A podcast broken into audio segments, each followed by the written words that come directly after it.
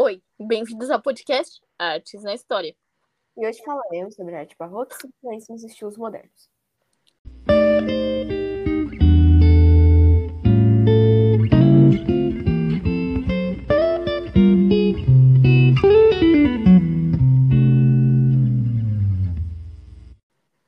Começaremos falando um pouco sobre a influência barroca e suas características. A obra que discutiremos hoje é do Aleijadinho. Ela é conhecida como São Simão Stock. Como sabemos, a arte barroca retrata predominantemente cenas religiosas. É uma escultura que está retratando uma figura religiosa, um frade carmelita inglês. Ele utiliza cores mais claras e tons de dourado. Na escultura, vemos com ele com a mão esquerda no coração e a mão direita estendida, o que automaticamente nos passa a ideia de algo religioso de doação. É realmente uma belíssima obra.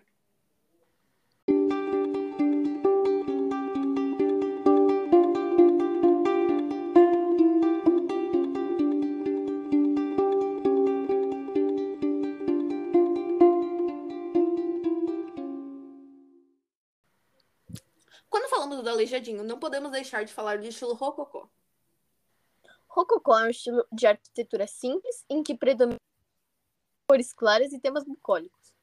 Um exemplo de uma obra do estilo rococó do Aleijadinho é a Igreja de São Francisco de Assis. Os estilos rococó e barroco em muito se assemelham. Por isso é fácil se confundir. Na arquitetura, sua diferença são os temas retratados. O estilo rococó na arquitetura geralmente retrata coisas mundanas, como um teto pintado com um jardim. Já o estilo barroco retrata temas religiosos.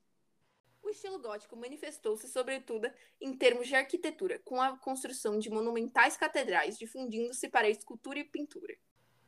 Suas principais características são as abóbadas ogivais, a verticalidade das obras e as gárgulas e os vitrais. Aleijadinho utilizou o estilo gótico na construção de catedrais e alguns movimentos. Um dos artistas barrocos mais famosos é o Antônio Francisco de Lisboa. Mais conhecido como Aleijadinho. Mas afinal de contas, ele era mesmo aleijado? Sim, ele era.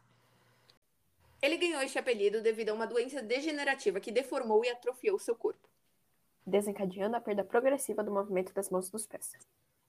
Agora iremos fazer uma discussão em grupo e falar um pouco sobre nossas opiniões.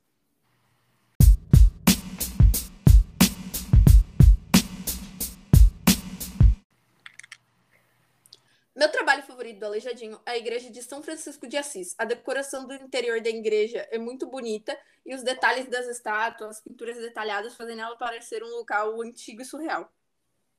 Já a minha obra favorita é uma escultura dele chamada Crucificação de Jesus. E como o próprio nome diz, retrata a cena da crucificação de Jesus, com soldados romanos ao lado. A obra consegue ser ao, ao mesmo tempo muito simples e muito detalhada, o que dá um ar de especial a ela. A minha obra preferida é a cena do carregamento da cruz na Via Sacra de Congonhas. Eu acho uma obra particularmente muito boa, pois ela demonstra o sofrimento e a determinação de Jesus, ao mesmo tempo que ele retrata como a cruz parece pesada. Vale a pena ressaltar a dificuldade que ele deve ter tido para esculpir com suas limitações.